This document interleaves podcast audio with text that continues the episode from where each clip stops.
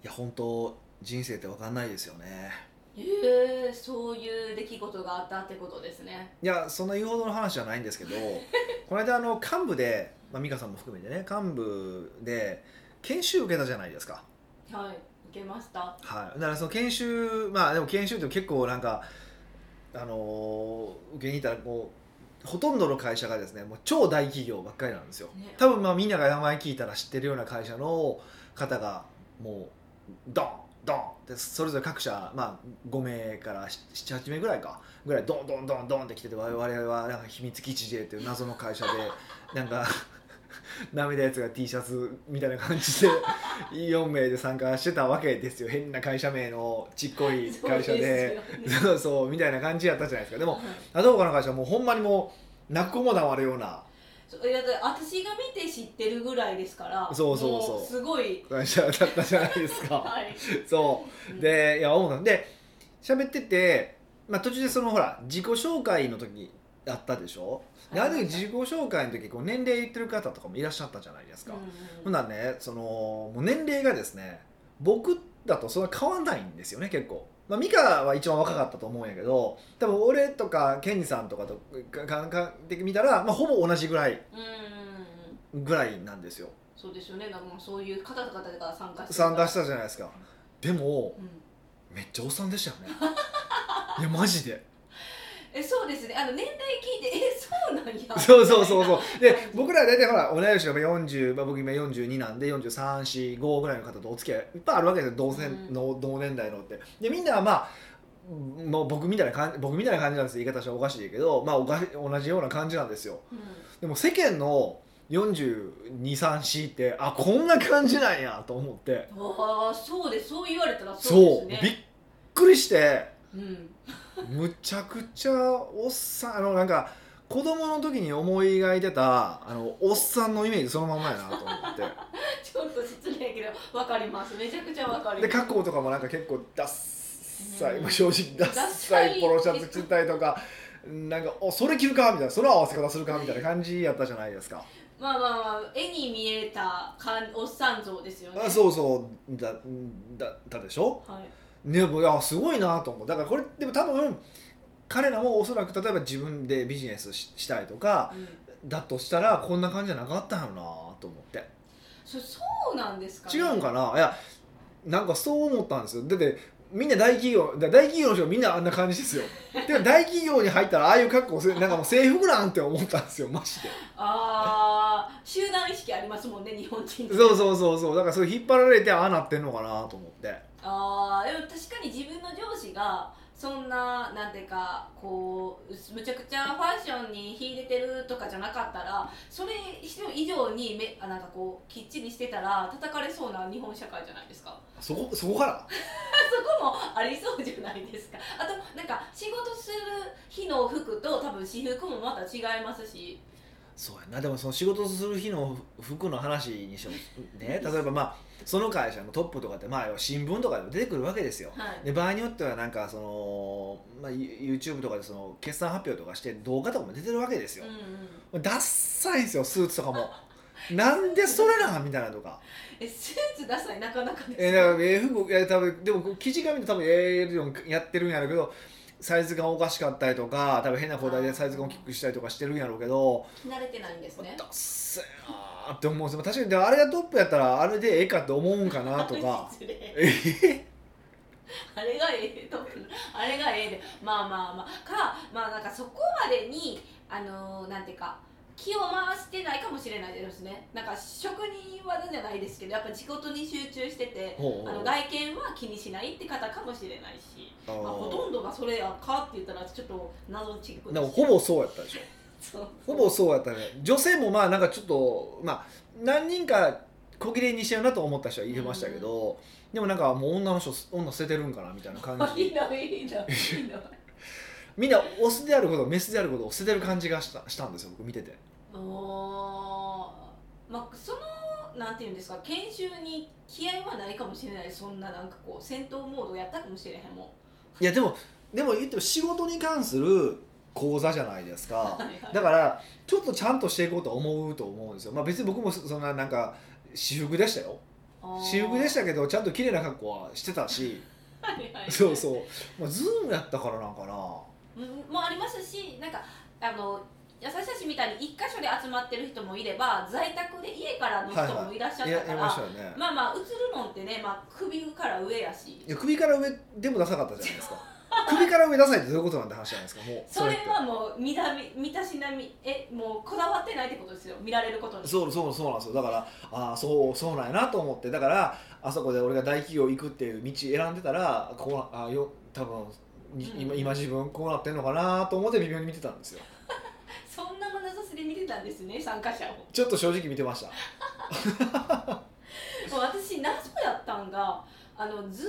ームじゃないですかはいズームで参加してるのにマスクしてる人が謎やなって思いましためっちゃいましたよね何のマ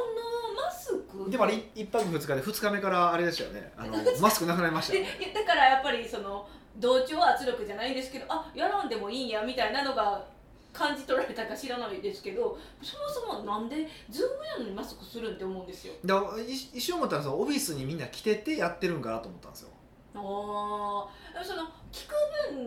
分じゃないですかワークもあるけど基本まず聞くから聞く時って発さないじゃないですか私たちははえだからマスクいらんやんって思ってたんですけいどまはいいやあまあま僕もそれは思ってあました思ね ってました僕らなんか同じ部屋におったのに誰も一人知らないですし ねまあまあまあえもう一定な距離感はありましたちゃんと、まあね、でやっぱひどいなと思ったのはあそこで、あのー僕ら以外誰も立ち上がらないってことですよねすごいなと思ったのはそうですね僕ら全員立ち上がるわう腕立てし始めるわストレッチし始めるわもやもやボールみたいなそうそうそう そうなんかねねもう定期的になんか運動されながら、運動をしたりとか、まあ、僕に至っては寝てたりとかしてたんですけど言ってもよかったですが えでもあの誤解を招くないように言いますけどちゃんとビデオ映ってないところで寝ました、あもちろんもちちろんもちろんもちろんもちろん影に隠れてえー映ってないところで寝転んで寝てたんですけどろん、はい、えーみんなずっとじーっと見てるじゃないですかそうですもうなんかでスマホも多分見てない感じじゃないですかはいすげえなこの人だと思ってそれは向こうが普通なんやと思いますよマジでいや俺もうあれだってあれをだってあれ何時間あれこの間えっと7時間ぐらい78時間か8時間ですよ8時間まあ休憩まあ23回あったとはいえずっと座ってるってめっちゃきついですねでもそれ慣れてるんやと思います向こうは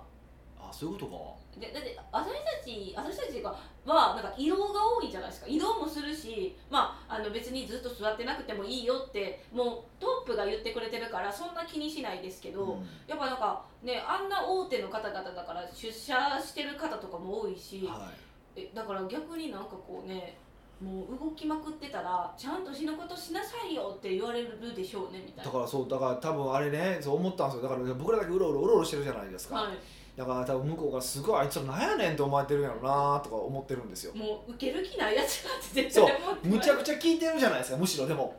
そうむちゃくちゃ聞いてるしむちゃむちゃくちゃ前のめりであのワークもしてるじゃないですかだからむっちゃ頑張ってるんですけど多分向こうにはそういうふうに伝わってないかもしれないなという心配はすごい出てきましたいやもう100%そうで特に主催者にはイメージが悪 そうそうにしてもそうなんですよあのなんかちょちょっとねあのーそうなんですよなんかそもそも職種がなんか特殊なんですようちだけ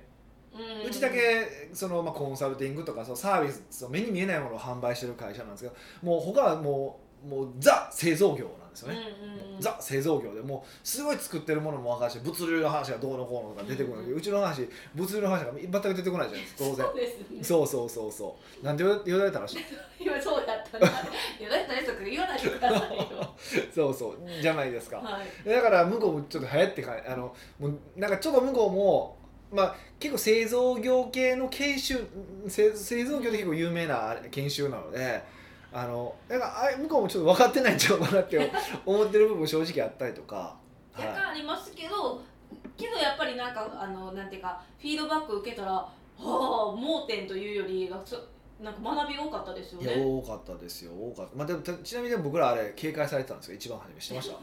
あ知らんかそれ話に何ですかそれはいやいやだから僕らだけ変な会社じゃないですか変な会社とか言うのいやいやでまっ一とうな会回社実は一回あの断られてるんですよあの研修 えそうだったんですかそうそうあのちょっと御社はって言われたんですよえで本当にあいや一回断られてるんですよ僕で、えいやいやもううちはどうしても受けたいともうこうこうこういう理由で受けたいからあのほんまたもうなんか契約書でも誓約書でも何でも書くからあの受けたいって送ってでじゃあ分かりましたと一回面談しましょうと俺面談されてるんですよ他のとこ面談とかないんですよ申し込んだら終わりですようちらだけ面談ですよー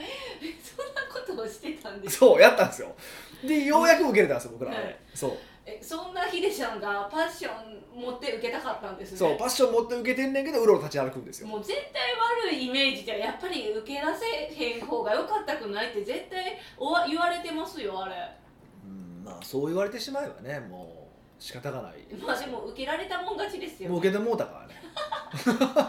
ちゃんと宿題はきっちりねやって出そうとしてるじゃないですそうかなんですよ全6回ありましてね丸2日間が全6回ですようんなかなかきついですねって考えたら僕でもあれなんですよよく考えたらあの45年前までコンサル講座そうだったんですよね45年前までコンサルコそういうやり方やったんですかはい土日で全6回やったんですよ土日で全6はなかなかすごいですいでね日本も全土日で全6回じゃないですか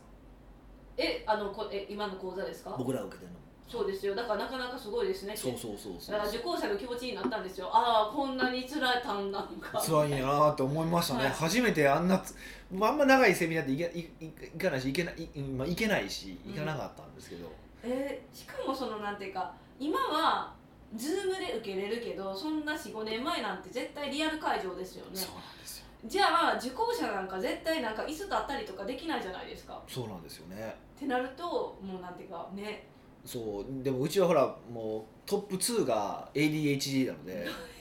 もうじっとできない病気なので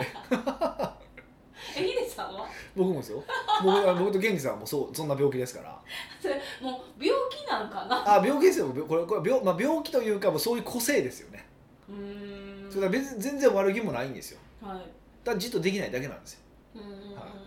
まあまあまあそういう感じでしたもんね一緒に受けてさらに思いましたわそうだからさいだからだから言われたらちょっと ADHD っていうの書いてもらおうかなと思ってて いやほんまにあのスズム面に書くんしいやですしよん診断書に書いてもあらあって診医者断書にね医者に出そうかなと思っててそんなことはまあしなくても大丈夫ですけど、うんまあ頑張って全6回ちゃんと受けたいとは思ってまそうですね頑張りましょうね本当ね頑張らないとす、ねあれなんかこうあの合格不合格みたいなのあるんですかねいやまあないでしょうねちゃんと受けたよぐらいあそうそうそうそう僕ら受けてなんか自分らのビジネスの課題を発見できればいいわけですけどうーんそうなんですよなかなかなかなか骨のあるやつで多分みんなが受けることはないと人生で一回受ける一回これから受けることもないとは思いますけどはいあの僕らちょっと一回ちょっと受講生っていう気持ちを 味わうタイプ今味わってるっていう感じかなうん北岡秀樹の奥越えポッドキャスト奥越えポッドキャストは仕事だけじゃない人生を味わい尽くしたい社長を応援します改めまして北岡です以下ですはい今回のご質問は今回はは前半で話してた時ね、はいセミナーえ受講して、まあ、研修受けてから、はいご飯食べに行ったじゃないですかその受けた日ああのその幹部だけでねはいそうですはいそうその時にね、うんあの鈴木さんがとヒデさんが喋ってて、はい勉強の話についてほ何うか喋っててすああごいためになるわっていう話してたんですよああはいはいはいはいはいはいはいえしてましたねでも私ねそれあんまり聞いてなくてって言ったら 変なんなんですけどおあの店員とかとやっぱやり取りするじゃないですか私がこれ欲しいですとか。まあそりゃそうですよねはいとかしてたから聞けてなかったんですよ、全貌をちょっとは聞いた けど、はいはいだからその話教えてほしいなって思ってああそうなんですねあの新しいものをどうやったら効率よく学べるのかって話ですよねはいはいそうだと思います、はいそれをいや絶対こう皆さんにもためになると思ったからうんぜひ聞かせてくださいってことですああなるほどね、うんそう言った方がいいですかえ いや教えてくださいえリスナーさんたちにもためになるって私は思って言ってるんですけどどうですか、まあなると思いますねなんか新しいことを学ぶ時とかにどうすればいいのかっていう話なんですけどああの時何の話の例えでしてたんだっけああ思い出した思い出したああの時はえっ、と幹部の一人がまああの彼女がいてななくてそんな話から始まったんですあそうそうそうそそれでどうやって、えっと、女の子を口説けばいいのかみたいな話になったんですよそんな話やったんですかそう本当にそうそうそうそういう話だったんですよはいでその時にこう入ってけえへんみたいな話をされたんですよ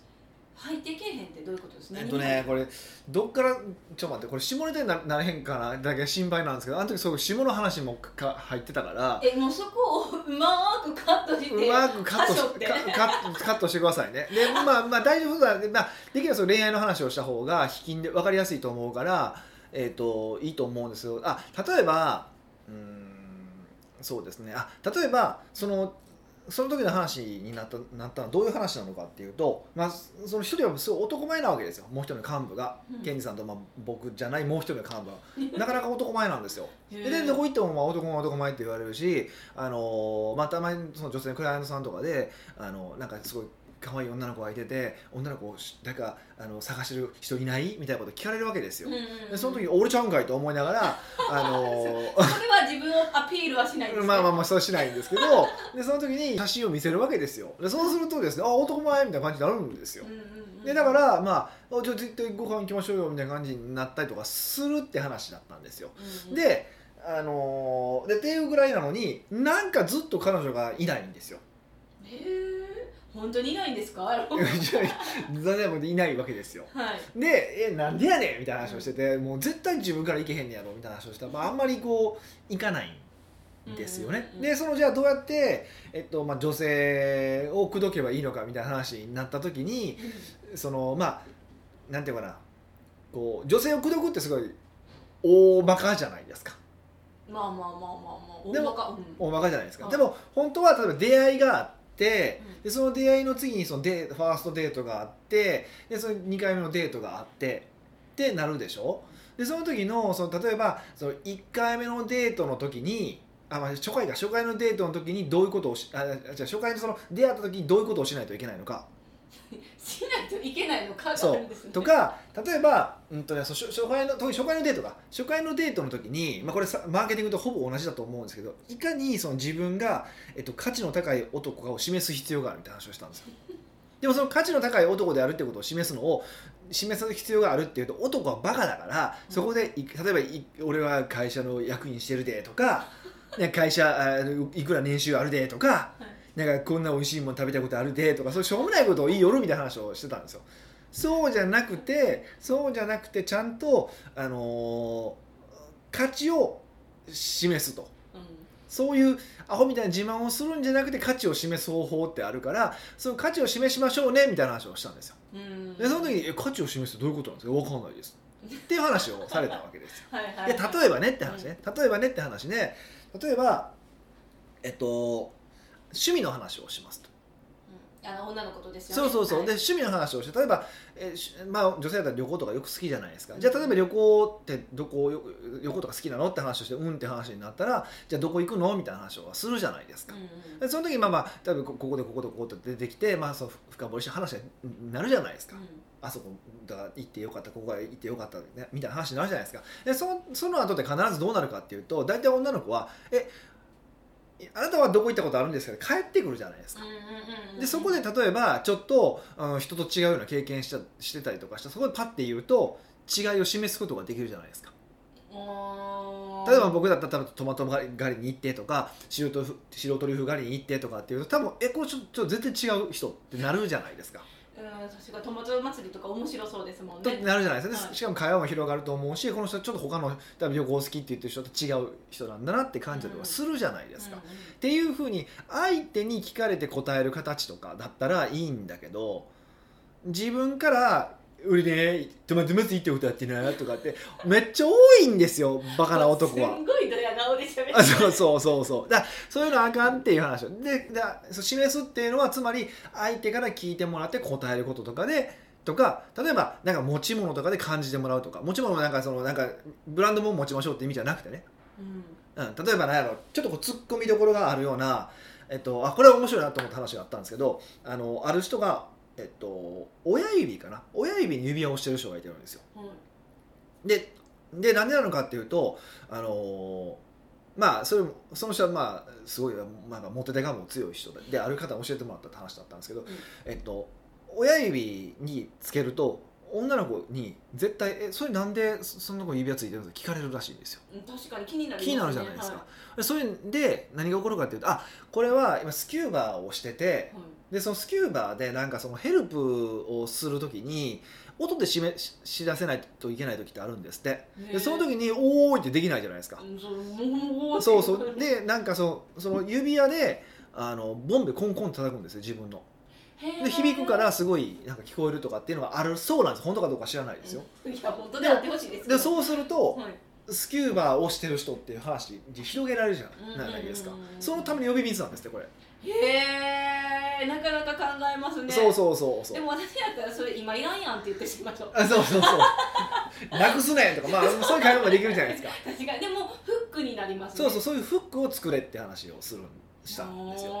よで要はそそこで何が言いたいのかっていうと要はその自分から自慢話をしたらあかんっていうふうに言われた時に自分から自慢話をしたらあかんってつ意味がわからないわけですよで例えばじゃあ、えっとそういうふうにこう人に言ってもらって返すやり方とかだったらいいんだなとかフック作っといてそのフックに引っかかったものに対して言うのはいいんだな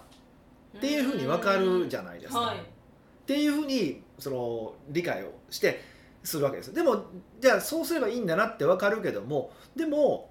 うんだから要は自分から自慢話をしないってことじゃないですかステータスを示す示す示さないといけないけど自分からじ自慢話をしてはいけないっていうのが一つ、まあ、頭の中にできたカテゴリーができたわけですよ。できたけどもで具体例は分かってそういうことなんだなって分かるけどでも自分ではどう使っていいかまだ分かんないじゃないですかそうですね実践もなければなんか頭だけで分かった気にはなられへんそうそうでその時にどうするかっていうと実際に、えっとフックになるものをなんか自分でつけていくなり仮説で作,、うんうん作るなり、えっと自分なら多分こういう返しをすると相手に価値を感じてもらえるからどういう話に持っていけばいいのかを考えて例えば女性に対峙するわけですよ。でそこで喋ってそれであのそこでうまくいったらあこれが自慢せずに自慢すすることなんだっっていうことがが分かるわけじゃないですか。はいですると初めてそこでまた自慢せずに自慢することの意味が分かるわけでしょ。まあ体験したからこそ分かるってことそうそううそうだから初めに自慢せずに自慢することって言われた時時まあかまずカテゴリーを理解したとしても意味が分かんないじゃないですか。でその下の具体例を理解した時初めてそのその言ってる意味は分かるわけじゃないですかでも使えるのは、えー、と実際に使ってみて使えるようになった時じゃないですか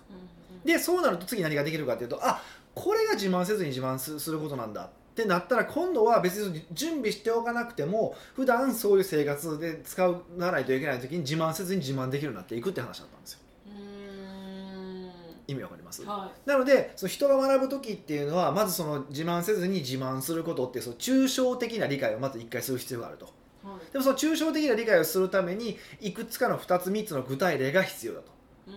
んでもこれでは使える形にならないとだからままずあそうだから、えー、と抽象的な理解をすることが1でその抽象的なことで具体例でなんとかその抽象的な話を理解するが2で次は自分なりに使ってみて、えーできるっていう感覚を持つが3うんでで次そう抽象的なところに戻ってきて、えー自慢せずに自慢するっていう抽象的な戻ってきて今度はうーんとそういう用意しとかなくても自分で使えるようになっていくあこれも自慢せずに自慢することやなこれも自慢せずに自慢することやなっていうふうに自分で自在に使えるようになっていくっうんうんていうのが4っていう話でその人が学ぶステップっていうのはこう4つのステップなんですよっていう話です最後この恋愛話から本当につながるって思ってたんですけど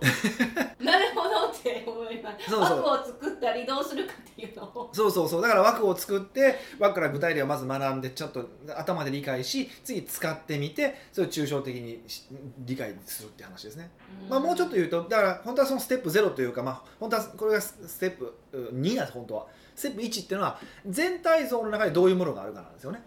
全体像の中だから一番初めてその自慢せずに自慢する要はそのステータスを示すっていう後に次は、えっとその人とに深い共感をするっていうステップがあってでこういうステップがあってこういうステップがあって、まあ、最終的に、えっとまあ、そういうステップがあると。孤独全ま体あ的に、クロージン孤独グクロージングわざわざ言わなくて とかっていう言い方孤独女性を口説くっていう大きなさ最終的なところね、はい、っていうところまでこう何ステップがあるわけですよそうですねそうそうそうそう っていうその全体像のまずこのステップ本当抽象的なステップを全部知るっていうことがまあ本当は1なんですよおあのえ目的を達成するためにはどういうステップがあるのかを知るっていうのがゼロあえステッ一プまあまあステップゼ初回だよまあ今の話だったらステップゼロですよねゼロですそようそうそうそうほーでその各項目の言葉の意味を理解するのが1でで2が具体例でっていう話ですねそうそうそうそうそううーんえヒデさんは新しいことを学ぶときにそう学んでるよっていでう必ず何か学新しいことを学ぶときに僕はそういう理解の仕方をしてるって話をしててで僕らそのセミナーとか講座を作る時とかも、えっと、そういうふうに理解してもらえるように一応あの作ってますって話ですへーめちゃくちゃ考えてるじゃないですかはいめちゃくちゃ考えてるんですよ僕えなんかこうヒデさんにとってはセミナーなんかもう振って降りてくるものみたいなイメージがあるんでだってあのなんかこう一生懸命する姿見せないじゃないですか、まあ、する姿を見せるとかおかしいですけどまあ確かにかっこ悪いとは思ってます ねそうそういうやつとかなんかこうね